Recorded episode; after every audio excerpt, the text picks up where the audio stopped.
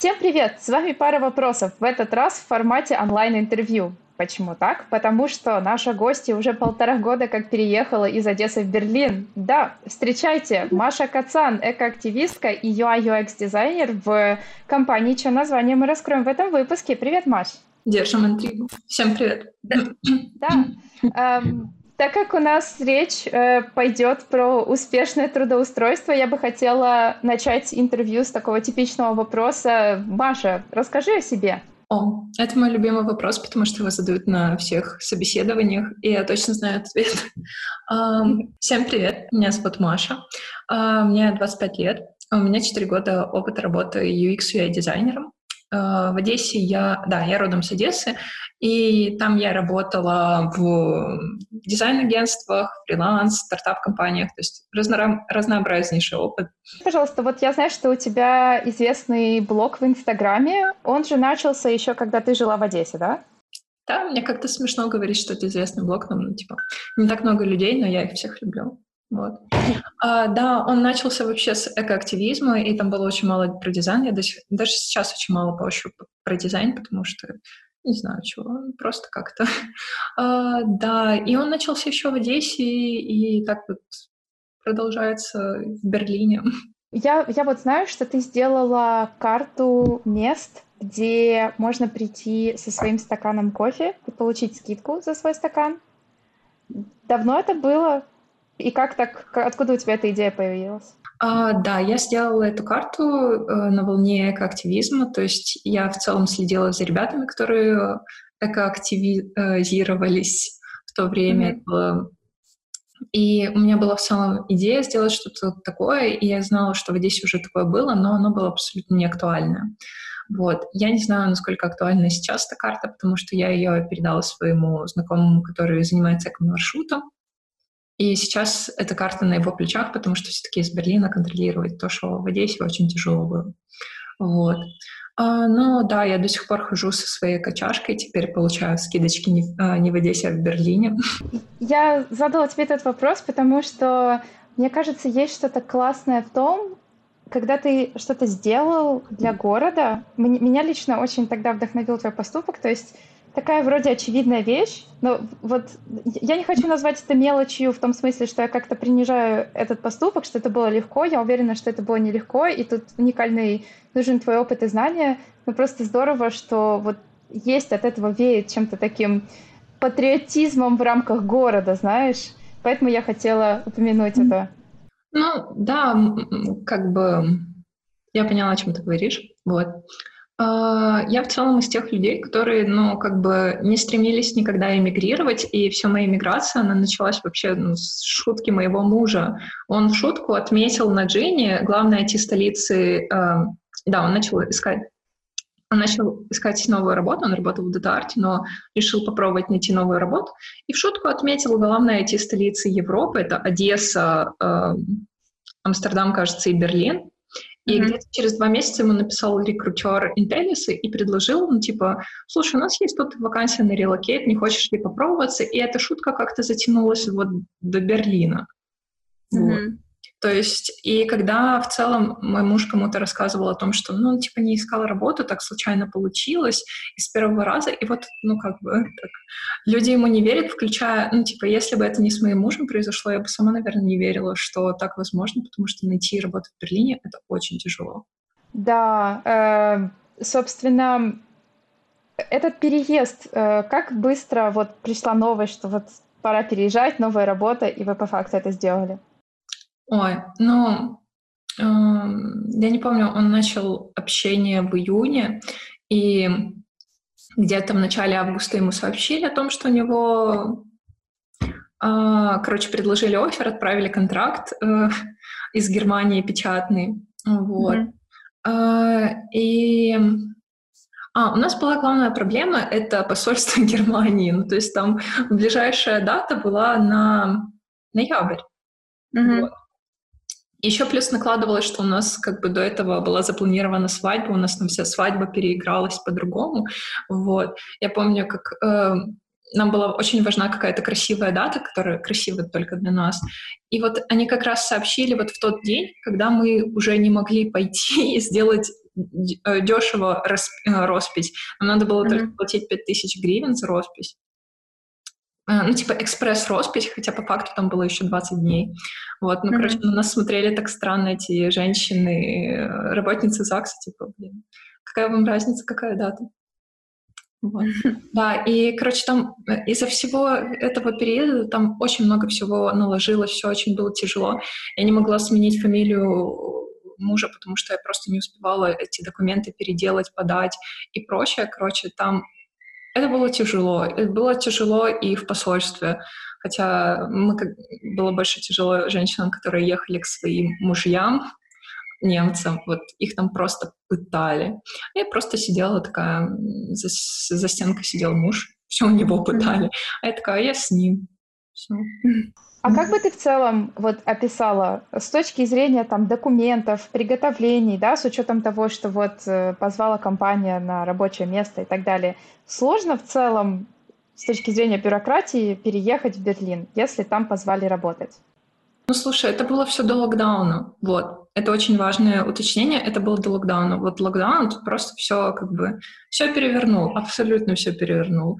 И сейчас в целом просто тяжело найти э, вакансии на Relocate, они есть для айтишников, mm-hmm. для разработчиков они есть, но э, сейчас поменялось, и именно сложнее найти и выбить э, эту вакансию, потому что на данный момент все еще очень много свободных специалистов в Берлине. В целом, чего Берлин главная эти столица, э, ну, одна из этих столиц, то есть реально вот есть два главных IT-города, это Амстердам и Берлин. В Амстердаме все крупные компании. Ну ладно, еще там есть Ирландия или еще что-то. Ну, короче, именно вот в континентальной Европе это Амстердам и Берлин. Вот. И в Амстердаме там э, именно крупные компании, типа Букинга, э, боже мой, я уже не помню ничего другого. Короче, там именно такие гиганты. А в Берлине мелкие стартапы, очень много мелких стартапов. Мне кажется, вот тут просто вот гуляешь по городу, и в каждом офисном здании как минимум с десяток. И в целом Германия, она ну, очень открыта для таких вот высококвалифицированных специалистов. Мы переезжали по Card, и там главное требование — это иметь э, образование в данном направлении. То есть у моего мужа есть, э, он закончил политех по направлению.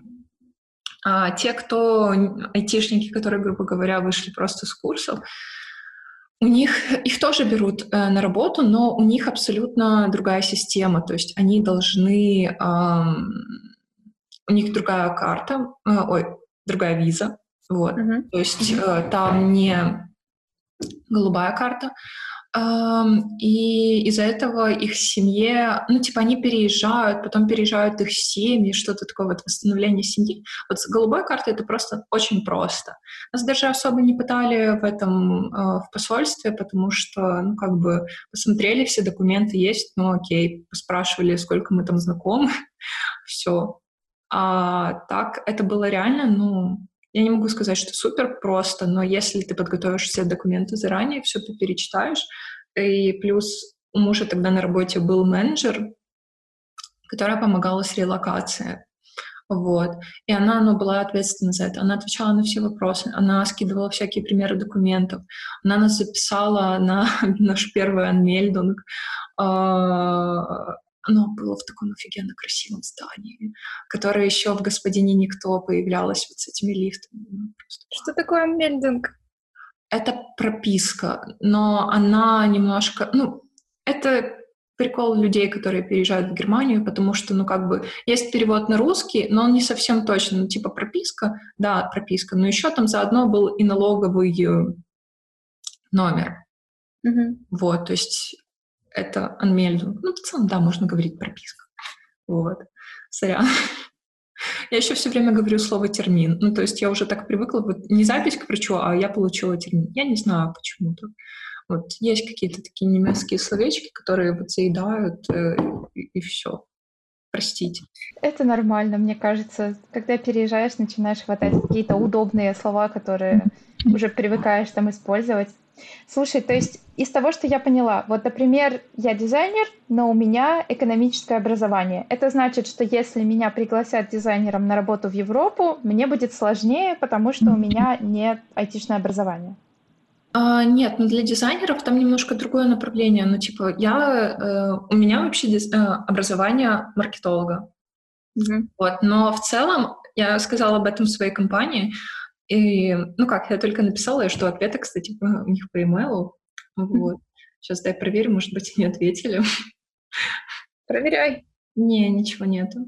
Короче, у меня образование маркетолога. И я в целом об этом говорила на собеседованиях, я не помню, говорила ли я своей компании об этом или нет, но в целом это как бы котируется к дизайну, потому что маркетинг — это про продукт, про работу с продуктом. Естественно, это не полностью все про, э, ну, не стопроцентное покрытие, но в целом это какое-то попадание. Вот, оно бы прокатило. Вот. И у нас в целом, не знаю, мне, может быть, так кажется, в Украине не очень популярно художественное образование. Вот. Mm-hmm. А, да, э, и еще главное у Блаукарда фишка — это зарплата. Вот. То есть там должна быть какого-то объема зарплаты, но я уже не помню какого. В каком смысле там... зарплата? Которую тебе будет платить немецкая компания или платили раньше, или как? Нет, э, которая будет платить тебе немецкая компания, что доказывает, что ты высококвалифицированный специалист. Угу, угу. Я вообще не знаю, как э, э, получают визу ребята, которые без образования не по карт, потому что ну, у них абсолютно другая схема, другая виза. Э, вначале переезжает тот, у которого контракт, потом э, вся его семья к нему. Вот. Э, по блау-карду самый главный плюс блау-карда для меня, то, что как для жены, что у меня нету привязки к работе. То есть у моего мужа mm-hmm. есть привязка к работе. Он должен отработать там сколько-то там э, лет в компании, а если он захочет сменить, ему надо будет менять э, визу, потому что у него в визе отмечено, к какой компании он привязан. И он получал визу на определенную профессию. Mm-hmm. Вот даже там отмечено, типа, сеньор, ТТТ девелоперов, сеньор фронтенд девелопер, так отмечено в самой визе. То есть он не имеет права сменить профессию. А я uh-huh. имею право работать вообще, кем захочу в Германии. У меня нет привязки, что, ну, типа, я должна работать по образованию. Нет. Я, типа, могу пойти работать баристой, не знаю, кем угодно здесь, но я все-таки хотела по профессии. Хорошо. Э, тогда хотелось бы узнать, собственно, про твое трудоустройство в Германии. И прежде чем э, перейдем к деталям, вот Хотелось спросить, наверняка вот эта история с ковидом, она очень сильно повлияла на процесс, где-то его усложнила, а может где-то упростила. Мне кажется, что это вот уникальная какая-то ситуация, да, с точки зрения трудоустройства и вообще там всего, что происходит. Расскажи, как конкретно это повлияло на тебя, на вас и, может быть, на IT-индустрию в целом, с твоей точки зрения. Мы переехали ровно за два месяца до ковида.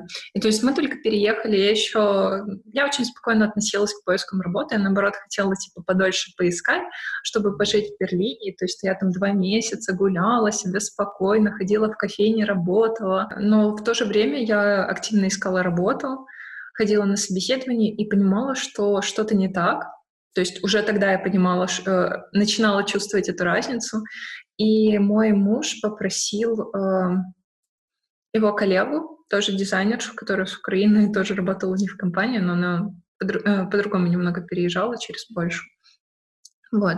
И он коллег, э, свою коллегу попросил, типа, посмотреть мое портфолио. Она мне дала э, рекомендации, я их внедрила. И мне сразу же ну, как-то больше стало отвечать компании. Вот. И это было еще до ковида. А как только вот стукнул ковид, это был капец. Ну, то есть там я видела, как э, сокращается количество вакансий, то есть как просто за пару дней все, э, грубо говоря, все с э, этого поубирали, LinkedIn, там вообще пару вакансий осталось. И, наверное, самый тяжелый момент был это, точнее, момент, когда я поняла, что ситуация очень плохая, это когда весь дизайн-отдел э, в компании моего мужа уволили. То есть там было 15 людей и оставили одну девочку. Ладно, я не помню точно 15 или сколько. Я могу сейчас написать, спросить. Вот. Ну, там, короче, дофига людей было, и всех их уволили, включая ту девочку, которая помогала мне э, с портфолио и моим резюме. Mm-hmm. Вот, да, и это был такой шок, то есть компания сказала, им надо срочно сократить. Как бы вы там думаете, о господи, их уволили, они должны еще долго искать работу? Ну, просто чтобы вы понимали, когда вас увольняют в Германии, вам вы три месяца получаете зарплату. Угу. И вы не работаете. Это не очень выгодно, да, да, да. Ну, как бы в каком-то плане выгодно, но вот три месяца — это как раз столько, сколько и надо найти работу в Германии. И mm-hmm. это если ты будешь очень сильно напрягаться.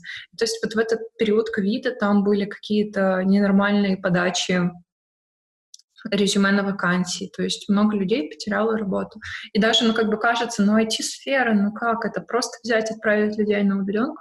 Но нет, очень сильно пострадала и IT-сфера, и объективно э, вот во всяких этих локдаунах, то есть у нас локдаун, грубо говоря, закончился пару недель назад в Германии. Вот это вы там прекрасно себе жили. В Германии он закончился не так давно, и как раз вот все начало восстанавливаться. То есть я нашла работу, еще много моих знакомых, которые тоже вот весь этот период локдауна не могли найти работу. Хорошо. Э, ты сказала, что локдаун закончился у вас полторы недели назад. А в чем выражается, вот что это значит, что он закончился? Это значит что? Какие ограничения сняли? То есть локдаун это у нас было, у нас было все закрыто, вот просто абсолютно все закрыто. Еда на вынос, кафе, э, магазины не работали, вот это вот всю зиму так было. У нас очень много знакомых, кстати, уехали в Украину в это время, и некоторые из них даже не планируют возвращаться, так что в каком-то плане э, локдаун э, способствовал возвращению на родину. У нас до сих пор очень много тупых ограничений по типу, как я рассказывала о спортзале, куда надо сдать тест, зарегистрироваться, тебя пускают в определенную минуту, не секунды раньше, а, и ты там можешь быть всего 85 минут внутри, Короче, очень много ограничений. И реально это психологически очень тяжело было. То есть весь этот период пережить, плюс еще постоянно получать отказы, это было жестко. Перейдем к отказам, а именно к собеседованиям. Скажи, пожалуйста, чем отличается путь соискателя в Украине и в Германии? А, первое, что мне очень сильно кинулось, а, это то, что еще до ковида, до локдаунов, все собеседования были онлайн. Ну, то есть не надо было никуда ездить. Вообще без разницы, где ты находился. Тебе кидали ссылочку на Google Meet, и все. То есть э, все собеседования были онлайн. И второе, что кинулось, что там другие требования к портфолио. То есть у нас это чисто Behance, Dribble, показать как красивенько. А здесь мне пришлось довольно долго и плодотворно работать над своим портфолио, потому что а, а, и третья вещь, которая очень важна, здесь важнее UX UI. Да. То есть э, UX здесь не просто прототипы, а полноценный э, процесс. Вот.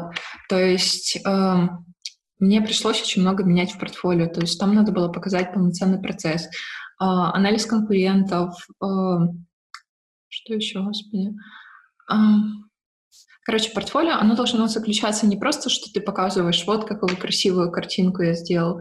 Именно как бы, ну окей, красивый, красивый. А как ты к такому пришел? А почему ты решил именно так? А что ты делал для этого? То есть все это надо подробно было описать.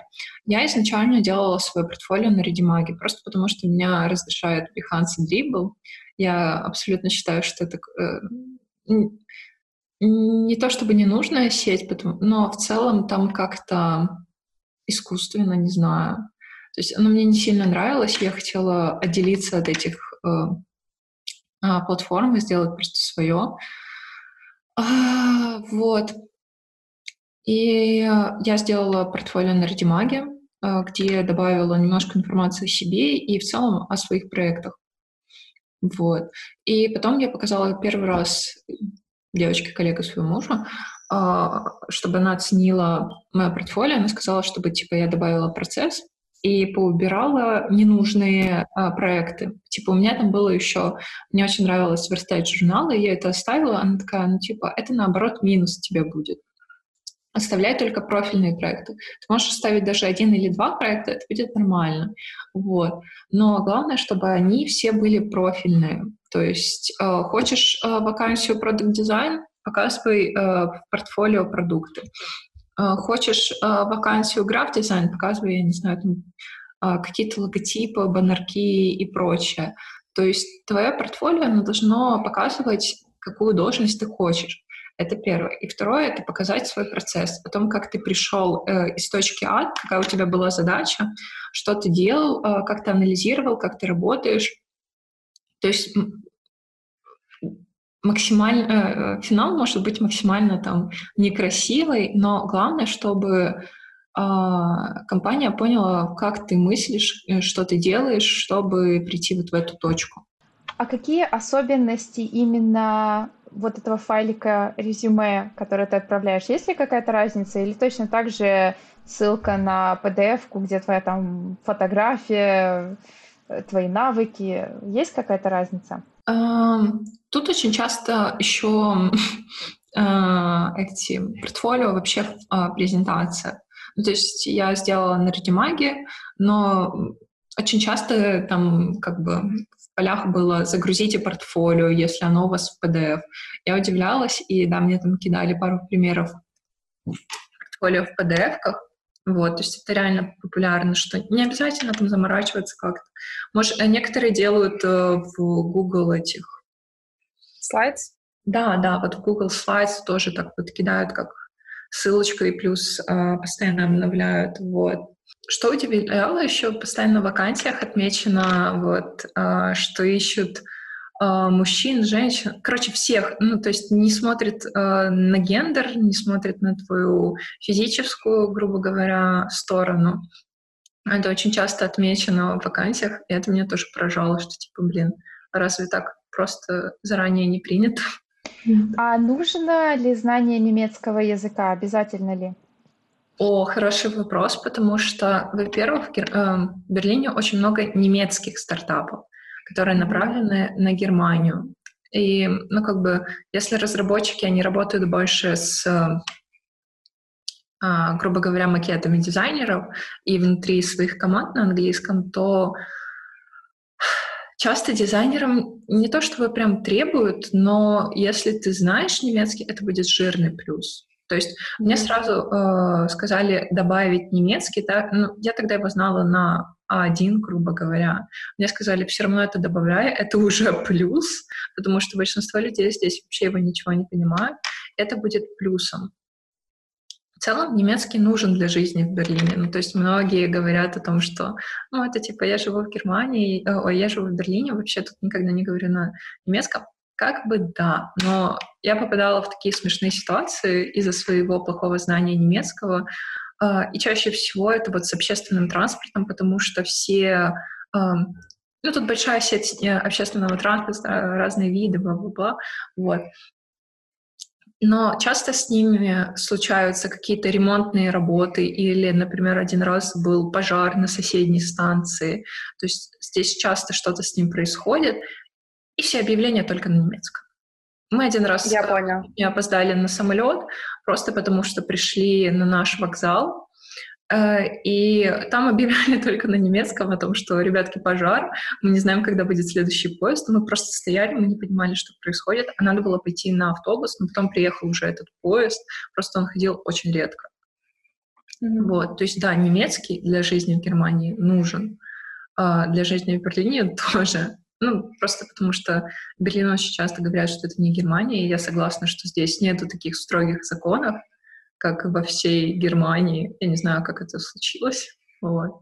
Но немецкий нужен, и это будет большим-большим плюсом.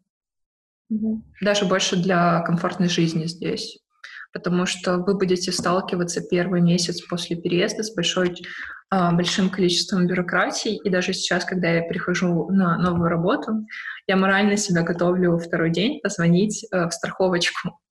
Ну, типа, мне сказали, обрадовали, что там есть английская линия. Я такая, боже, я спасена, но все равно.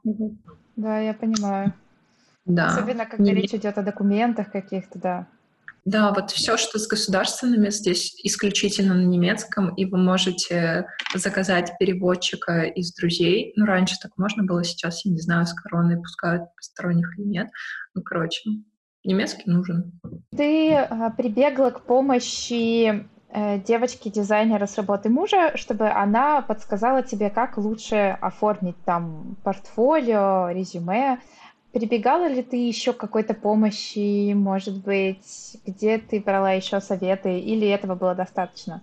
Uh, да, я еще прибегала к помощи и не раз. Где-то через пару месяцев после, короче, где-то в середине августа прошлого года я uh, нашла сайт с менторами, uh, называется AdPleased.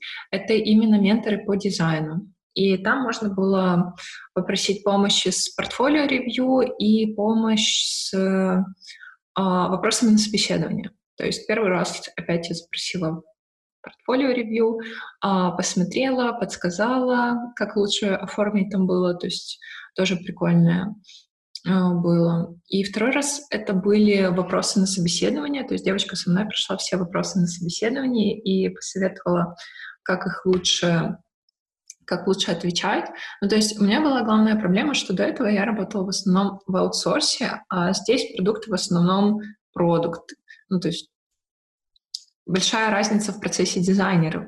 Может быть, у разработчиков не такая сильная, но у дизайнеров, ну, как бы а, аутсорс, ты больше ориентируешься на клиента и работаешь, чтобы сдать проект, а продукт — это как бы бесконечный проект. То есть он mm-hmm и с одной стадии в другую, и так перетекает, перетекает, перетекает. Вот. Поэтому э, я вот как раз прошла с ней все вопросы по собеседованию, то есть э, можем обсудить вопросы для собеседования как раз. Да, расскажи, пожалуйста, что обычно спрашивают на собеседованиях? Ну, первый вопрос, конечно же, расскажите о себе. То есть кто mm-hmm. вы такой, ваш предыдущий опыт. Здесь очень важно сказать, что вы работаете, вы работали в cross-functional teams, что типа вы работали с разными э, разработчиками, менеджерами и прочим. Вот.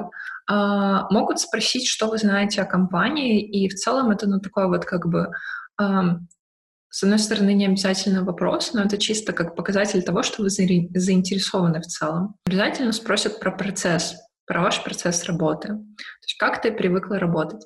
И вот на этом вопросе я всегда спотыкалась, потому что у меня как бы был один процесс а, с аутсорсом, а продукту нужен был другой, и мне постоянно отказывали, поэтому я м- в целом сразу же говорила, что типа да, я знаю, что вот в продукте аутсорсе есть разница, типа я это понимаю.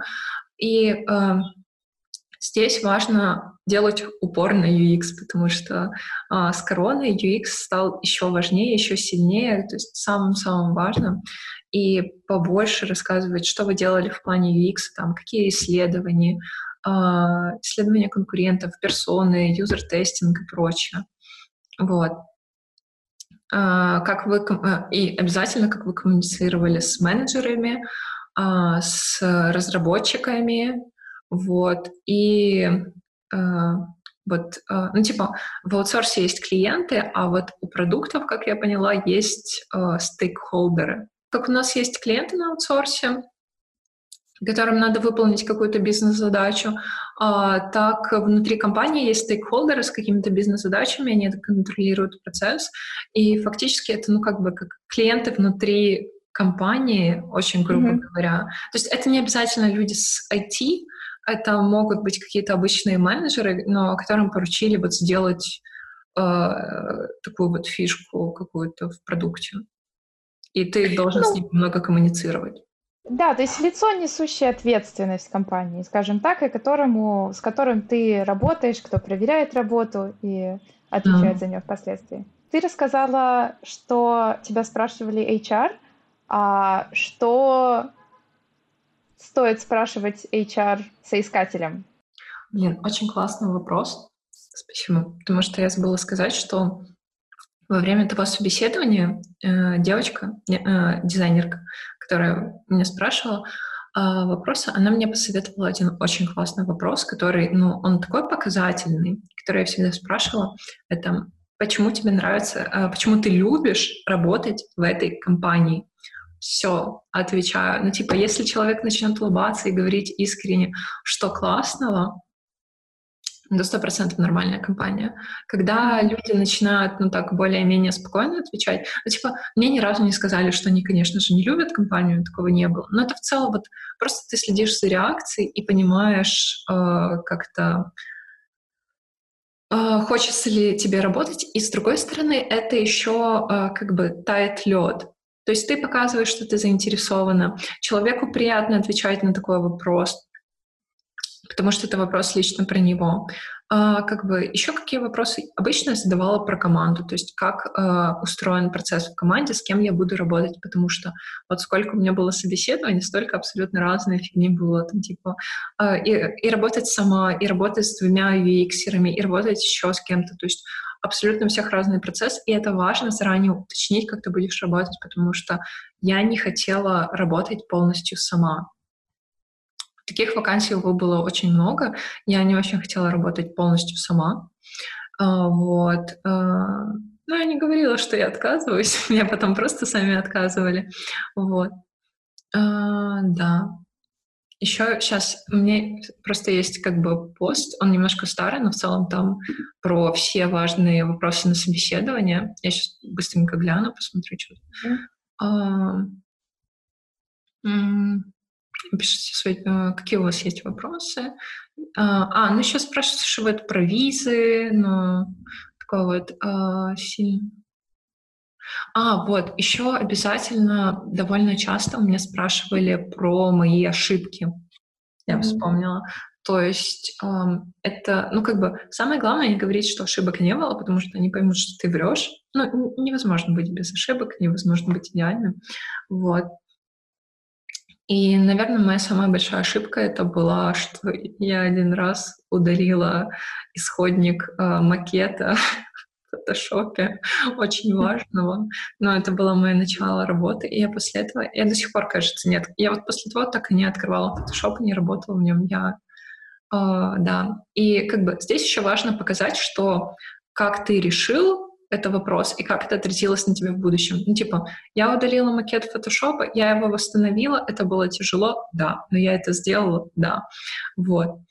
И третье, вывод, как ты изменился сам, я перешла на фигму, где удалить файл, ну, довольно так проблематично. Mm-hmm. Случайно удалить файл. Все благодаря этому коту меня взяли на работу. О, как это получилось? Я сидела на этом же самом месте, он сидел вот на батарее, и как-то попал э, в кадр к HR, вот, и он начал орать. Просто ужасно орать. Да, вы орали, вот что ты так смотришь на меня, ты орал ужасно. Потом я его начала утихомиривать, вот. Я его начала утихомиривать, он взял меня, ударил по лицу лапой. Я уже, ну все, я пошла, ну, типа, вот у меня пошел такой, нер... Э, я стала такой нервной, что уже, ну, вот, знаешь, это состояние курить сарая, пола и хата, вот это вот мое было состояние. Нервное. При этом девочка меня успокаивала, она говорит, что у нее там, типа, то у меня у самой есть коты, не переживай, я знаю, какие они могут быть котами. Вот.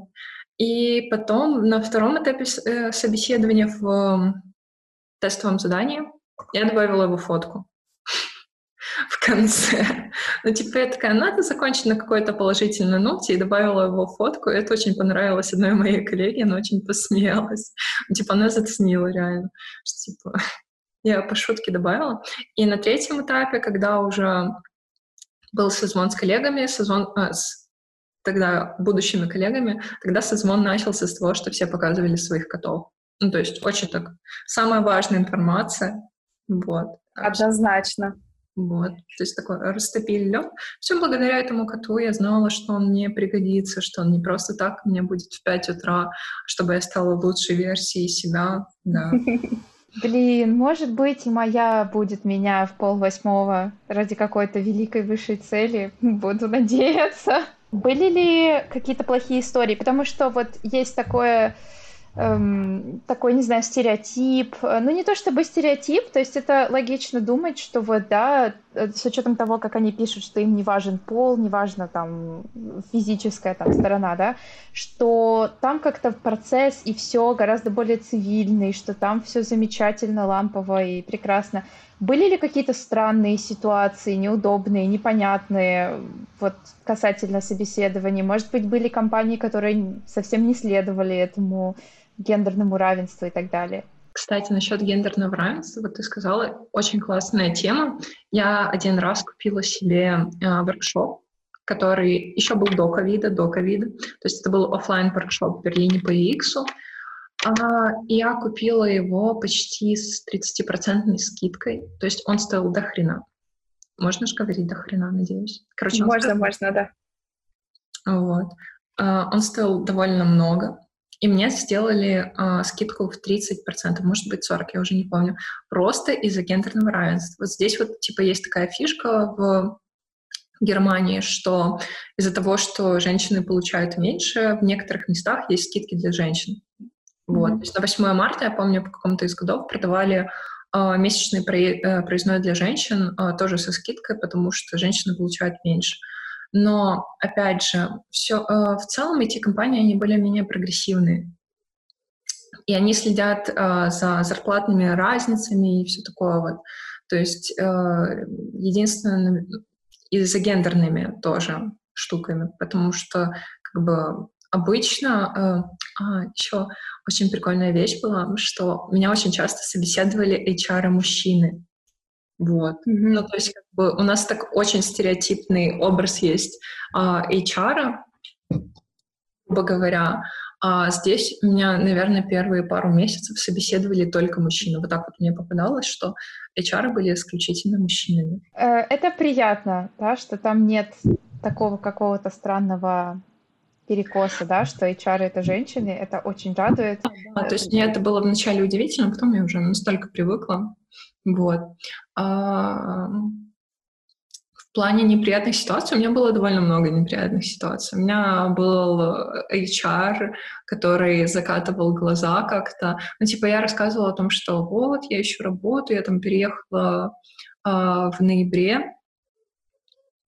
А, не, я ему рассказала о том, что я работала маркетологом и почувствовала, что мне больше интересен дизайн, решила сменить профессию. Он такой,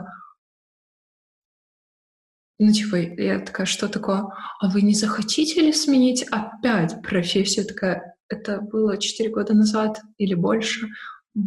Потом я ему рассказывала о том, что, ну, типа, да, я искала тут работу, но это было тяжело, поэтому сейчас я не очень активно ищу работу. И он такой, вы не можете найти работу уже там, сколько было, 9 месяцев. Такая, ну, да. Короче, он сидел, какие-то рожи. Я, так, я просто очень хотела положить, ну, просто закрыть, забыть обо всем. Это было ужасно, я не знаю, просто невыносимо. Но это было именно дискомфортно, потому что ну, человек, он взял, ну, как-то так закатывал глаза, реагировал. Это было очень неприятно. И самое неприятное было, что он отправил мне отказ через три недели, хотя ему написала сама, что мне не понравилось Типа я сама написала, что типа мне не понравилось, не пишите, не отвечайте мне. Он мне прислал отказ. Через три недели, Ой. типа, вот, вот это вот высокомерно, что, типа, вы нам не подходите. Я такая, в смысле? Я сама отказала вам. это была одна из немногих компаний, которые я реально сама отказала. Какие еще были веселые истории? У меня было uh, один раз собеседование, то есть я очень долго подавала заявки, очень долго не отвечали, и вот мне наконец-то ответила одна компания, была так счастлива. У меня было собеседование, я много рассказывала, была в целом подготовлена, и тут вот начались вопросы, я задавала HR. Я понимала, что я ее вообще не слышу. Ну, то есть она, ну, как бы, она говорит, и мне вот ужасные помехи, просто невыносимые, я ни черта не понимала.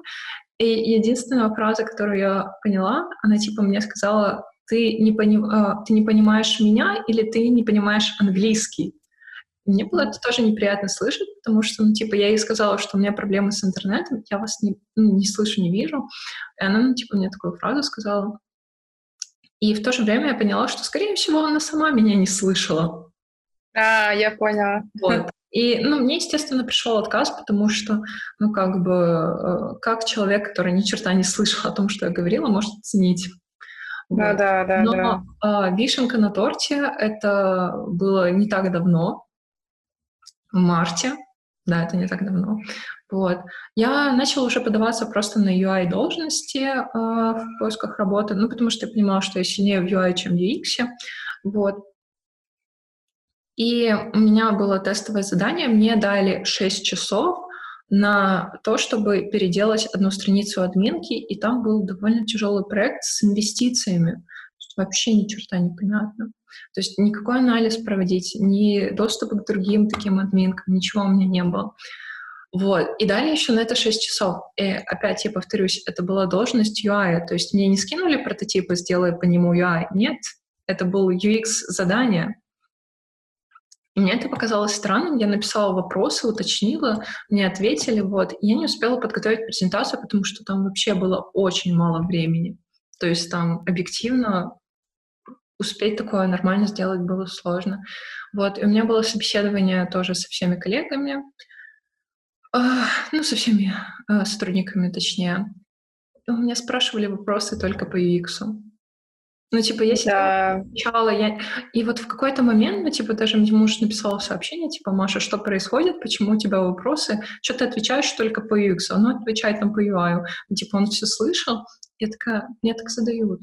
Ну, типа, это не я себя переключаю, вот, и мне задают, и уже там, не знаю, двадцатый вопрос по UX, и я такая, не то чтобы я слово сказала, но такая, слушайте, а эта вакансия вообще на что рассчитана? Ну, потому что там было отмечено UI, а вы мне так вопросы по э, UX и UX, и они, ну, типа, такие, ну, это как бы нормально. Я такая, ну, типа, это уже тогда смутило, что компания сама не понимала, какой сотрудник ему нужен. Ну, типа, я не имею ничего против. Вот. Но в тот момент я этого не понимала. А, и как-то так вот случилось, что а, э, я начала говорить, что я не успевала сделать, потому что я реально не успевала все это сделать, это было объемное задание. И э, одна девочка, которая там UX-дизайнер, э, она мне очень грубо задала вопрос о том, что «А почему я не написала email с вопросами?» Я сказала, что я написала email с вопросами, но не вам, а, другому, а вашему коллеге, просто потому что мы были знакомы. Она такая «А чего не мне?» Я типа такая я вас не знала. Вот. И ну, типа, добавила фразу о том, что я думаю, что я справилась неплохо. А, а потом мне пришел, пришло письмо счастья, письмо с отказом. Там было написано первое, что э, команде не понравилось, что я не успела подготовить презентацию. Mm-hmm. Потому что я, ну, типа, сразу же предупредила, что я, типа, вот это еле успела. Я просто скинула файл с фигмой, и им это не понравилось, это типа, не знаю, оскорбительнее было или что. Вот. И второе, мне сказали, что это очень грубо говорить вашей будущей коллеге, что э, вы э, типа справляйтесь со своей агрессией, не говорите своим будущим коллегам о том, что вы хорошо там справились с заданием за такое время. И я вообще в этот момент в письме не поняла, mm-hmm. что типа, я такая, что, какая агрессия? Какая агрессия? Мне задавали 20 вопросов по UX, когда должность UI, я там паникой была. Mm-hmm. Короче, это была очень странная компания, и я так благодарна, что получила отказ. В целом сейчас я так анализирую, что я так рада, что все эти компании меня не взяли, что я сумела дождаться адекватную, нормальную вакансию и пройти по ней. А интересно узнать, Какие давали задачи на тестовые? Ты упомянула, что нужно было улучшить UI какой-то, как я поняла, банковской инвестиционной дашборды. А какие еще были тестовые? Ой, столько разных тестовых заданий было. Э, Все, конечно, было э, зависело от должности, на которую ты шел, и компанию. Ну, типа, например, а, в компанию, которая разрабатывала приложение, тестовое задание, естественно, что-то с приложением было. А, вот. Или а, в компании, которым нужен был UI-дизайнер, но у них есть как бы весь фирменный стиль, все эти style guide'ы. Мне кидали прототип, надо было сделать, а, грубо говоря, UI. Вот. Единственное, что я могу сказать точно, и что было абсолютно у всех, что все задания, они были огромные. Ну, то есть они не на пару часов они именно такие вот полноценные, комплексные, и при том, что там дают всего, э, очень часто дают временное ограничение, но ты можешь написать, сказать, что ты не успеваешь, вот. И второй момент очень важный, что всегда надо делать больше, чем сказано в самом задании. Ну, то есть одно из первых моих тестовых заданий было вот как раз мне скинули все style guide'ы, надо было сделать лендинг с прототипом. Вот. А, точнее, прототип тоже дали, надо было сделать лендинг, и в тот момент у меня как раз был проект, который финальная стадия, то есть ты понимаешь, что ты там сидишь уже, чтобы все закончить, фигачишь, еще и параллельно вот это вот тестовое задание. Я заранее предупредила, что у меня немного времени, но я бы э, типа, можно ли это сделать на выходных или еще что-то. Они сказали, ну окей, немного времени, мы потом все равно тебя пригласим, ты будешь этот проект защищать. Я такая, ну ок. Вот. И я сделала, ну как бы, э, не супер, но и не плохо. То есть я соблюла все гайдлайны, что-то там даже отрисовала. Вот. И потом ждала пару недель ответ. Я уже поняла, что, конечно же, мне будет отказ. Мне было именно обидно из-за той ситуации, что, типа, мне сказали, что, окей, мы тебя поняли, и при этом, ну, как бы, ну, ты понимаешь, были ребята лучше. То есть вы должны всегда помнить в голове, что когда вы подаете на какую-то вакансию, у вас будет очень много хороших, э, классных специалистов, конкурентов. Это всегда было, это всегда будет. То есть и тестовое задание — это вот самый важный этап, где надо показать максимум всего. У меня было одно очень-очень сложное тестовое задание. Это надо было отрисовать э, прототип. Э, э, я даже не знаю, это консоли в электрокаре. То есть я как человек, который не водит машины, который профессиональный пассажир, общественного транспорта и велосипеда. То есть у меня такое задание, оно мне было безумно тяжело, но в то же время было очень интересно. Я там проводила какие-то свои исследования. А, при этом на меня чего-то менеджер начал очень грубо наезжать. Почему? В какой-то момент. А, ну, типа такой, как ты будешь тестировать? Я такая, ну вот приглашу. Где ты найдешь людей? Я, такая, я еще не закончила э, ответ. И, ну, типа, мне было очень неприятно с ним общаться, и я в целом даже была рада, что мне пришел отказ, потому что, ну, какой-то сверхгрубый мужик был. Вот. Ну, то есть я еще не успевала как бы э, что-то ответить, он меня уже перебивал, следующий вопрос очень-очень грубо, дерзко как-то, как будто вот специально вот, знаешь, вот этот вот а, препод в универе, который пытается тебя завалить, а ты как-то, вот ты не реагируешь, вот, ноль эмоций показываешь, и его это начинает бесить еще сильнее. Uh-huh. У него было какое-то плохое утро, и я попалась ему под руку, не знаю, но мне было обидно, что я очень много времени потратила это на тестовое задание. Оно огроменное было, оно очень сложное было, и, ну, типа, такой финал, что я даже хотела написать HR, пожаловаться на э, этого менеджера, но не сделала, решила, пусть кто-то другой огребает от него. Mm-hmm. Может быть, в другое утро он будет более вежливый. Да, то есть не думайте, что здесь все такие прям милые, добрые к вам будут всегда. Нет. А, какие еще были тестовые задания? А, было, ну, как бы приложений очень много было. То есть реально очень много было приложений всяких разных. Ну, то есть не полноценное приложение, а, допустим, анбординг в приложении. То есть вот эти вот все первые этапы перед регистрацией. Uh, или uh, search page, то есть тоже, что там типа поисковая страница или страница с результатами. Вот. То есть какая-то маленькая uh, часть, но все равно как бы, когда ты начинаешь во все это вникать, это становится сложнее и ладно, не сложнее, это становится, ну, как бы ты все равно уделяешь этому очень много времени, и ну, как бы HR у тебя спрашивают, у тебя есть э, время на тестовое задание, и ты понимаешь, что это важный этап, хотя бы потому, что ты должен понять, э, как работать в этой компании. Вот. И опять же про overdoing, что обязательно делайте больше. Например, в компании, которую меня взяли, э, там не было сказано, что протестируйте свой прототип, но мне написала HR, сказала, что она сейчас в отпуске, она не может просто скинуть. Я такая, о, у меня есть два дня дополнительных, отлично. И я, ну, типа, запостила в Инстаграм, слава Инстаграму, вот, а, спросила, а, ну, типа, написала критерии, и мне очень быстро нашлись все люди, вот, то есть я нашла пять людей, очень быстро протестировала, а, еще быстрее все внедрила, то есть по факту оказалось, что тестирование заняло не очень много времени. То есть там у меня все, все еще было фора в пару дней.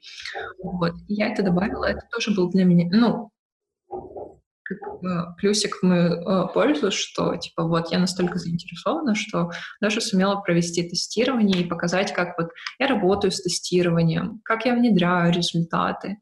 Э, и это тоже было очень важный для них момент, потому что, опять же, миллионный раз UX король в Берлине, все зависит от UX, и э, все, тут нанимают в основном UX дизайнеров, они очень востребованные они очень важны, и свой, э, а, свое тестовое задание все равно стройте больше от UX, от прототипирования, от анализов каких-то. Там стройте user stories, э, э, пишите user stories и flow, то есть это тоже будет плюсиком. Все будет плюсом. Чем больше вы сделаете, тем больше будет плюсов. Но я в то же время понимаю, что это очень сложно совмещать с работой. И я понимаю, что ближайшие лет пять я LinkedIn открывать вообще не буду. Это ну, такая травма поиска работы. Вот. И по тестовому заданию я могу порекомендовать книгу. Вот. А, я не знаю, будет ли она зеркальная или нормальная, но, короче, это Артем Дашинский. А, он эм, на тот момент написания книги он был э, каким-то важным дизайнером в Виворке. Mm-hmm. Она называется Solving Product Design Exercises, и она реально классная. То есть оно именно показывает, оно именно для тестовых заданий. То есть там есть примеры, uh, например, сделать автомат uh, с разливающимся шампунем, что-то такого духе, да. И типа как бы он это решил, по какой структуре, вот, типа фреймворк, там, вначале why, потом who, потом when and where, вот. Короче, книга классная, она мне помогла, я ее реально вот от души советую. Вот. А, и вторая вещь, которую я советую, это, это блокнот с, расчерчен, э, расчерченными э, этими м, телефончиками. Серьезно, mm-hmm. она меня столько раз выручала. Вот иногда вот есть какая-то фигня в голове, вот ты пытаешься ее сформулировать и быстро отрисовываешь, и не надо вот как в каких-то блокнотах вначале рисовать этот телефончик, он сразу уже тут. Свою писанину показывать не буду, она слишком убогая. А, блин. и, и показал. Ну, короче, тут вот такие вот... Оно в точечку идет. Оно классное. Mm-hmm. Вот. И что еще у меня тут классного есть? Давай. Я не пользуюсь вот так блогеры же. О, вот. Это формочки, да, классно. да, я заказала на AliExpress очень давно. Очень-очень давно. Я даже не уверена, что оно все еще есть на AliExpress. И я об этой штуке всегда забываю, рисую все от руки. Я не существую. Даже если она лежит рядом с моей рукой, я не всегда забываю. Но, она, но может быть, кому-то, кто более критичен к прототипам от руки, это будет полезно. Опять же, это AliExpress был. А, это блокнот с Амазона и книга тоже с Амазона. Еще я хочу спросить касательно шагов к поиску работы. Я знаю, что ты пошла на курс Career Foundry. Расскажи, пожалуйста, почему пошла, что за курс, классный, не классный. Я слышала, что он кучу денег стоит. Расскажи. А, да, ну, а, короче, этой зимой у меня была сессия с ментором из банка N26. Это что-то типа монобанка, но европейского. Очень красивенький, очень классненький, все его любят. Но э, если у вас украинский паспорт, вы не можете его получить. Discrimination. А, да. Короче, у меня была сессия с этим ментором, я поняла во время этой сессии, а, что мне нужен а, UX, эм, а, UX-проект в портфолио. Вообще вся эта сессия была максимально классная. Ну, типа он там спрашивал вопросы, я отвечала. Ну, э, он создал Google Docs, спрашивал вопросы, я отвечала тоже письменно. Мы создали полноценный план. Это было вот просто что-то нереальное. Я всем советую найти этого чела. Он, он классный. Mm-hmm. Я не знаю, берет ли. Это было все бесплатно. Вот, то есть абсолютно бесплатно он провел сессию. Вот. И я поняла, что мне нужен UX-проект, и мне было неловко всякий раз. То дергать бесплатно каких-то менторов ради такого. Хотя новая коллега моего мужа, да, не наняли новых дизайнеров после того, как всех уволили. Вот, я с ней общалась, она в целом предлагала свою помощь, но я не знаю, мне очень неловко дергать кого-то бесплатно всякий раз. Всякий раз искала новых менторов, просто потому что, ну, если у меня были какие-то вопросы. И э, о Career Foundry я узнала благодаря тому, что меня собеседовали ребята, которые закончили. И на тот момент как раз э, меня собеседовал один э, э, чел, который его еще не до конца закончил, но уже работал. Вот, ну, то есть такой вот. И из-за этого я в целом и решилась. Мне понравилось, что у них есть как бы э, куратор и есть ментор. Куратор — это тот, кто проверяет как бы каждое твое задание, а ментор, он проверяет все задание по модулю. То есть там модуль состоит из 10 заданий, ты все это делаешь, и в конце э, портфолио ревью, что ты сделал за весь этот модуль. Вот. Мне очень понравилась эта система, и в целом она больше именно направлена на то, что ты сам сидишь, все делаешь, сам вот прорабатываешь. Это такая дем- демо-версия работы на полном серьезе, что не просто ты сидишь, слушаешь лекцию, или ты не просто сидишь, повторяешь что-то, что сделал кто-то. Ты сам все делаешь, и потом тебе говорят, ну, да, отлично, все, иди дальше. Или наоборот, вот типа, а, возвращайся. И первый месяц, что еще классный, они сделали очень классную фишку, что первый месяц — это водная часть, это все поверхностно про UX, очень поверхностно, но mm-hmm. Очень долго и э, медленно все делала и добавила проект из вводной части к себе в портфолио. Mm-hmm. Очень оценила команда, которая меня взяла.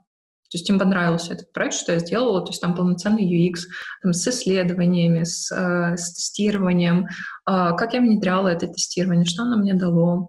Э, вот. Конечно, фотка кота обязательно. Mm-hmm. А, тут без него никак. А, вот. А, и еще самый прикольный момент, что во время моего собеседования а, я обмолвилась, что типа, ну, сейчас я хожу на курсы вот по UX в Career Foundry. Девочка сказала, что она у них там ментор. Я такая, о, прикольно. вот. Это, ну, так совпало. Ну, то есть этот курс, который знают в Германии, я знаю, что о нем очень специфические отзывы. То есть там кому-то нравится, кому-то нет. Я его выбрала только потому, что вот попадались люди, которые его даже не заканчивали, но уже получали работу. Я сама такая. Mm-hmm. Я уже в их кругах, что типа. Но опять же, все очень зависит от того, как вы будете работать. Ну, типа, если вы там все поверхностно а-ля то и не добавляете никуда в портфолио, то да. Курс стоит реально ну, дофига. То есть он, но он длится 10 месяцев. То есть, э, да, он длится 10 месяцев. Первый месяц это вводное, остальное это вот основной курс. И потом еще есть как бы дополнительные направления. Это UI и, или какой-то там UX для голосовой UX. Я боюсь, что mm-hmm. я даже не дойду, учитывая, как все медленно делаю. Вот. И мне очень повезло, я как раз его купила на 8 марта, они дали большую скидку, э, давали большую скидку для женщин. То есть я да. 450 евро в месяц, и там еще вводный был, э, там типа, здесь очень популярно в Германии, что э, при покупке вы оплачиваете какую-то там э, взнос, вот. Угу. То есть не между месяцами делится, а именно взнос. Mm-hmm. И, то есть там на взнос была большая скидка, и месяц, мне кажется, обходится очень дешевле, чем остальные. То есть ты что ты в целом скажешь? Э, да, курс реально помог тебе найти работу. Советуешь ли ты этот курс? Стоит ли сейчас вот а, кому-то из Украины э, ну, пробовать записаться на этот курс? Или если нет необходимости найти работу в Европе, то есть курсы и получше? А, нет, я могу сказать сразу, евро, а, курсы есть и получше. Ну, то есть я не говорю, вот, типа, кидайтесь, а, идите на этот курс. Мне в целом даже советовали, чтобы я все сама сделала а, под mm-hmm. кураторством менторства. Опять же, я не хотела бесплатно кого-то напрягать просто. Если у вас есть в портфолио уже хороший UX-проект, а, совсем расписанным, я не думаю, что он вам очень поможет. То есть он, mm-hmm. или слабый в UX, или, э, или полноценный ноль, или... А, курс еще этот может быть бесплатный, я забыла сказать. О, как? А, тут Job Center э, может его оплатить, но там есть очень такая загвоздка, как мне объяснили, что если Center оплачивает вам этот курс, то вы должны прям фигачить его. То есть у вас будет не 10 месяцев, а 5 за которые вы должны все успеть. И еще плюс Job-центр, если вы видите, что вы не успеваете, может его аннулировать. Вам придется все с нуля проходить. Минусик. Но в целом есть такая возможность. И вторая возможность — вернуть с налогов. Я не знаю как, но в целом, ну, типа, здесь другая налоговая система, что ты там платишь дофига, а потом можешь вернуть часть с налогов, mm-hmm. зарплаты. Вот. А, и как-то вот с налогов люди возвращают всякие профильные курсы. Я не знаю как. Я еще, мы еще за прошлый год не вернули свои налоги. А, вот. Советую ли я курс, если у вас слабый UX или вам нужен портфолио UX, да, он, и вы живете в Германии, да. Если вы живете э, в, в Украине и ищете какой-то UX-курс, не думаю, что он вам очень потребуется, что в целом они э, в Германии очень открыты к другим странам, к специалистам из других стран, и если у вас в целом будет хорошее, сильное портфолио, они вас рассмотрят. Спасибо, что рассказала про курсы. Э, прежде чем мы перейдем к обсуждению твоего нового места работы, эм, хочу выразить сочувствие. Наверняка э, так долго искать работу в другой стране было морально тяжело. И надеюсь, что... Хотелось бы надеяться, да, хотелось бы верить, что это все было легко, но мне кажется, даже когда ты один месяц ищешь работу, это уже дикий стресс. А когда ты ищешь ее так долго в другой стране, мне кажется, это было ну, очень сложно. А, блин, да, я получила где-то под сотню отказов. Это реально было очень тяжело, это убивало. И я могу сказать, что вот вся эта сотня отказов, которую я получала на первом этапе, она была даже намного легче и проще, чем отказы на последних финальных этапах. Отказы на последних финальных этапах, когда ты потратил много времени на тестовое задание, а, на общение, уже более-менее обнадеялся, а, а тебе приходит отказ, вот это вот самый тяжелый момент. И отказ может прийти на последнем этапе. Ну, типа, я привыкла, что если вот уже последний этап, что все, ну, как бы, да, уже там чисто просто присматривают. А у меня было, наверное, два или три отказа. Блин, я уже не помню. Моя психика э, отказывается такой, такой информацию запоминать. Да, у меня было два или три отказа на финальных стадиях. Они были очень тяжелые. Ну, то есть... А, и на самом деле я вот так вот анализировала всю эту ситуацию. Я понимала, что максимум отказов у меня было в апреле-мае прошлого года, как раз когда была самая тяжелая ситуация, когда увольняли много людей. Я даже обсуждала этот момент с одним HR, и она сказала, что в тот момент к ним проходило где-то по 300-400 заявок на одну вакансию. Это был капец. Ого. Потому что все компании тогда просто останавливали хайринг процесса, никто не, э, не подавался. И я помню, ну, мне, я просто видела эти цифры тоже на LinkedIn, но я думала, что это LinkedIn как-то сдурел. Она говорила, что да, это правда, такое было, это было очень тяжело, и там просто, ну, как бы 99% людей приходилось отказывать сразу, просто потому что огромный поток. Вот. И анализируя это, и тогда я понимала, что у меня было слабые, слабые ответы на вопросы, и второе, что просто была дикая конкуренция. Конкуренция есть она и сейчас. Но в то же время сейчас, если вы откроете LinkedIn по э, Берлину, там заявок ну, 10-20, там уже больше 100, мне кажется, найти очень сложно. Ладно, Вольт запускал вакансию, там было тоже под 200 заявок, вот. Просто потому что до сих пор как-то, ну, оно все восстанавливается, оно все восстанавливается медленно. Сейчас намного легче это сделать, найти работу, потому что вот я рассказала о том, что вот я подписала контракт, мне несколько людей написали, что, э, которые тоже потеряли работу, тоже искали вот в ковидное время, что не только сейчас нашли. Это было очень тяжело, это было очень давяще. И, наверное, тяжелее всего было это, ну, как-то получать осуждение от людей с Украины. Ну, типа вот местные, они вообще понимают всю эту систему, что здесь три месяца — это мало для поиска работы. Местные вообще, ну, типа, меня поддерживали. не понимают всю эту сложность, и все с этим сталкивались, несмотря даже на то, что, ну, типа, у меня муж нашел работу вот так легко. А, его коллеги сейчас, которые искали работу в Германии, они не нашли, один коллега его вернулся в Украину. Uh-huh. Uh-huh. А, да. Это все очень тяжело, и морально надо готовиться, что это долгий процесс. То есть э, мы там откроем карты. Я вот просто могу сказать, что я подала э, заявку в компанию, э, которая меня взяла 19 апреля. Офер мне пришел 10 июня. Ого, очень много времени прошло. И это еще, это еще быстро, потому что я как раз тогда улетала в Украину, Mm-hmm. Я попросила, э, и они мне ставили вообще э, созвон с командой на 10 июня. Я попросила, mm-hmm. сказала, что, типа, ребят, я не буду в другой стране, мне будет неудобно, потому что у родителей супер фиговый интернет. Вот.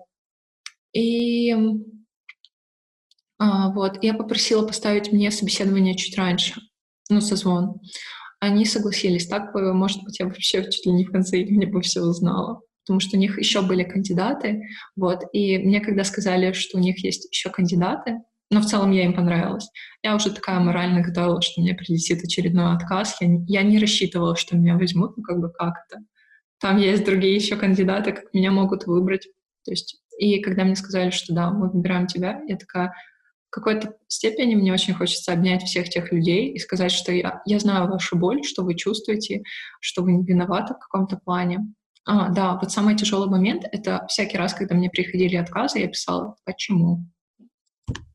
И самый тяжелый момент а, был, когда вот это уже был суперфинальный этап, супер-пупер финальный этап, а, и на следующий день мне пришел отказ, при том, что девочка сказала, что я ей понравилась, то есть все ок, я уже думала, настраивалась. Тут мне приходит отказ, и мне сказали, я спрашиваю, типа, почему? Она такая, ты классно, вообще все супер. Ну, типа, к тебе претензий нет. Ну, просто есть люди сильнее. В Германии тебе четко никто никогда не скажет правду. Ну, то есть мне один вот раз расписали э, вот это вот странные ребятки очень подробно и честно, за что я им благодарна. Вот.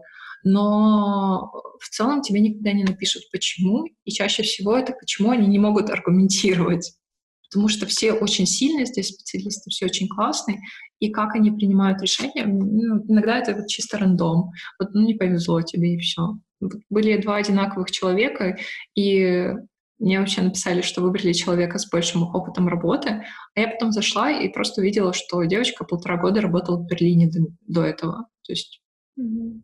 Для них важнее, конечно, опыт тех, кто местные на данный момент. В любом случае, я тебя поздравляю с тем, что эта битва закончена. Поздравляю тебя с новой компанией. И давай, барабанная дробь, скажи, как называется твоя новая компания? XBus. Е, слушай, это очень круто. Это же компания, наверное, которую знают все туристы, которые приезжают в Европу. Компания с удобными и недорогими поездками на автобусах, правильно я понимаю? Угу. Не только автобусы. Обалдеть. Есть еще и поезда теперь. На секундочку. Да, Flixtrain. Да, я видела, по-моему, их, когда э, была Германия. Я сама ездила на таких автобусах. Не помню, ездила ли на поезде. Перед ковидом. Я да. поняла. А, расскажи, как, как это было, как происходил процесс, э, отличался ли он чем-то? Расскажи, как это все было. Ну вот, 19 апреля я подала заявку, я видела у них, наверное, с месяц висела эта вакансия, но я была очень травмирована всем предыдущим опытом. И у меня был... Э, я как раз оканчивала курс, то есть вводную часть курса. Я, у меня была новая новый проект по UX в портфолио, я решила, блин, что мне попробовать? Классная компания. Mm-hmm. Я ни на что не рассчитывала, вот. И у меня на самом деле с ними была очень классная и приятная история. Uh, у нас это случилось где-то три года или два года назад. Мы путешествовали по Европе с Андреем, вот, надоело его мужем называть. На тот момент он не был мужем. Вот. Мы путешествовали по Европе, и наш рейс из Парижа в Будапешт задержали, кажется, на два или на три часа. Mm-hmm. А у нас были куплены билеты из Будапешта а, в Вену, ну, потому что там вообще фигня расстояния, мы на автобусе решили купить а, Фликсбаса. И, естественно, мы не попадали на этот автобус. И мы сидели в аэропорту, там те, кто летали на Визейре или Райнере, я не помню, короче, парижского этого аэропорта, какой он там маленький, убогий, что там интернет был, кажется, 15 минут бесплатный. Короче, я срочно скачала приложение Flixbus, вообще легко вернула билеты, купила. А, мы ждали объявления о посадке, чтобы понять, а, когда мы прилетаем вообще. А, вот, то есть купили билеты за пять минут на следующий, э, на подходящий рейс. То есть в тот момент приложение под Apple их меня спасло ну, нас спасло. И я была очень удивлена, что мы даже не всю сумму потеряли, нам дали ваучер на следующую покупку. Ну, mm-hmm. то есть я думала, ну все, деньги потеряны, учитывая, что там меньше четырех часов было до автобуса, нескольких часов. Короче, нам вернули даже какие-то деньги. И вот это вот я очень быстро купила билеты новые. И э, когда мы прилетели в Будапешт, мы отправились на эту автобусную станцию, у нас было ровно минут пять э, до автобуса. Я очень переживала, что мы не успеем. Вот. Э, и мы прибегаем на эту автобусную станцию, и я кричу, как же мы найдем этот автобус, здесь их штук сто. И я вижу тот самый автобус, потому что он ярко-зеленого цвета. То есть я вообще не сомневалась. Мы подбежали, и было так классно. Там и кондиционер, и Wi-Fi, и розетки. И это был такой кайф. Мне так понравилось. Ну, то есть я знаю, что у некоторых ребят есть плохие истории про Flixbus, но у меня был настолько положительный опыт, что даже настолько травмированный человек, как я, после всяких отказов, я решила попробовать просто потому, что у меня был положительный с ними опыт, мне бы хотелось работать в них. А вторая э, часть этой положительной истории, что в момент моего экоактивизма я очень часто попадала на статьи, особенно англоязычные, про экопутешествия. Ну, то есть все же знают, что самолеты — это очень экологично, и э, лучше предпочитать или автобусы, или поезда.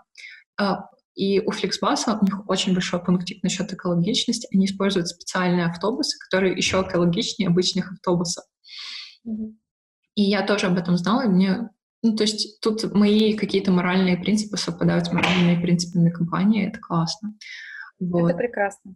А, я рассказала эту историю во время собеседования, и мне кажется, в каком-то плане это растопило лед между мной, HR и всей командой, потому что я как раз и буду работать над приложением под iOS. Вот. Такое совпадение. И мое собеседование второе с показом тестового задания, оно было именно в тот день, когда э, ровно два или три года спустя э, той ситуации с э, задержкой рейса.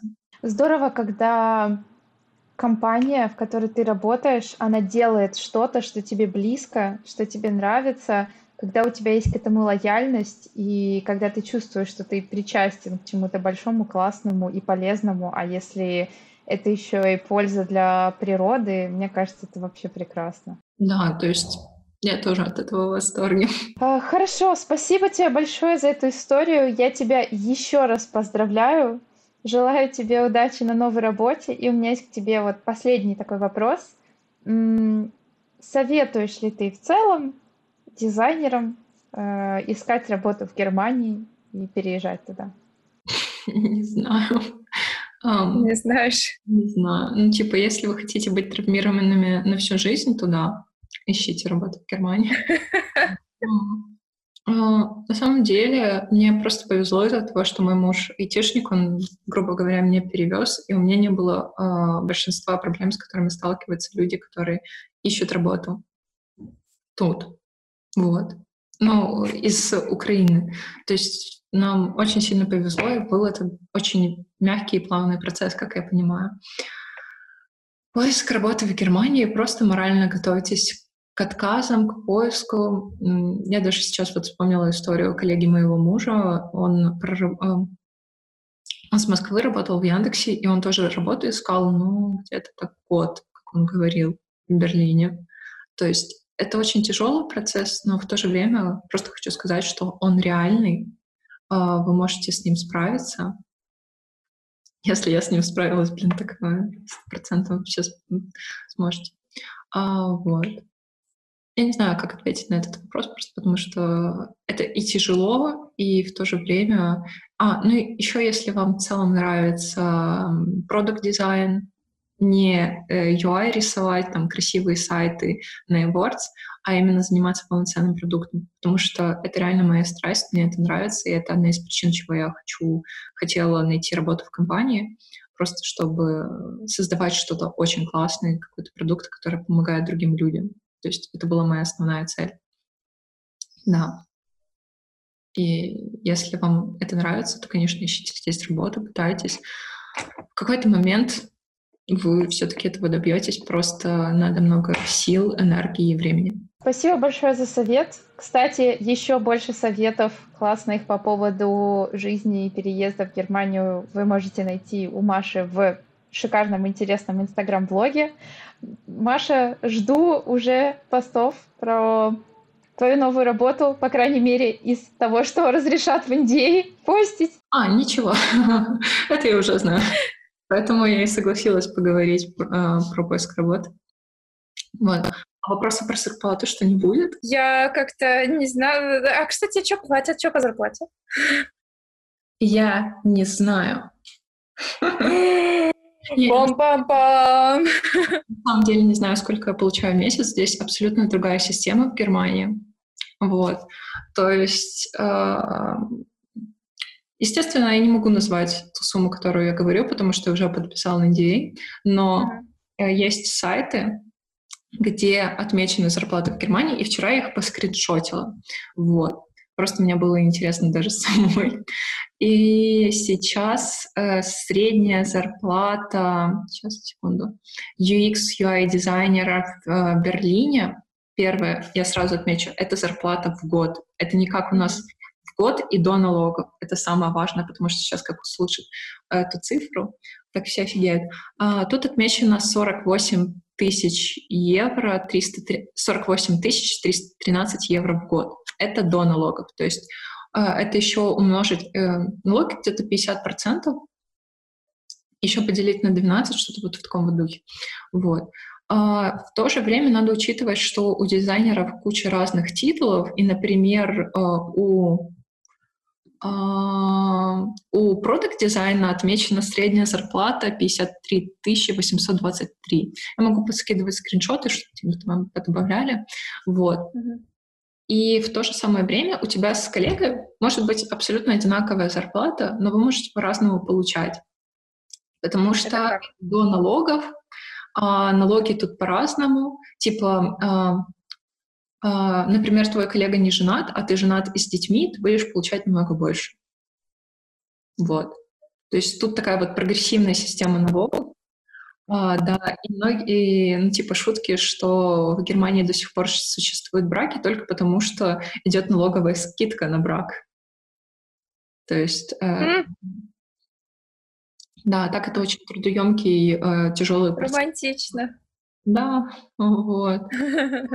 А, и существуют а, калькуляторы налоговые, чтобы понять, сколько ты там будешь зарабатывать. Но мы, когда переезжали в Германию, мы вроде ими пользовались, а по факту оказалось на 500 евро меньше.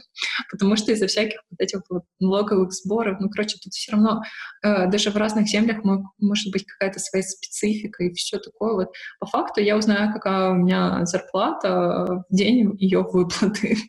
И все. До этого, ну, как бы, я знаю только вот эту вот сумму в год. Да, тут она сложная, эта система, и я даже на всех собеседованиях говорила, я ее не понимаю. вот такая вот сумма, э, вот такую вот цифру я нашла на Глаздоре. Я знаю, что в Голландии такая ситуация есть, что вот у них есть некий порог зарплаты, после которого э, налоги увеличиваются значительно, и поэтому они либо ищут себе работу, чтобы у них была зарплата не выше вот этой цифры, либо они работают там по три раза в неделю, то есть чтобы в зарплате за час вот тоже добраться до вот этой линии.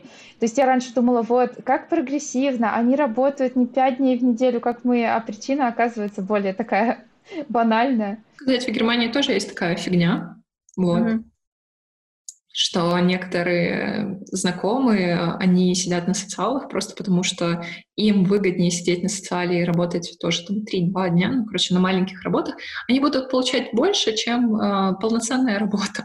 Ну, но социал, он, э, короче, вот мигрантская тема социала — это очень сложная тема, я ее не знаю, и поэтому не очень хочу зарекаться. Я просто знаю именно из примера, что у нас есть знакомые, которые сидят на социале, потому что им выгоднее чем пойти работать. Я хочу пожелать тебе, чтобы мы не знаем твою зарплату и никогда не узнаем, но я хочу, чтобы у тебя всегда были деньги на лучший кофе, чтобы ты продолжала постить его в блоге и рассказывать нам про самый лучший кофе в Берлине и где его достать. Да, и чтобы у моего кота была самая замечательная жизнь в Берлине. О, У нас есть. Это благородная цель. Все детям, все детям. Все, давай. Хорошей, хорошей рабочей жизни в Берлине. Давай, пока-пока.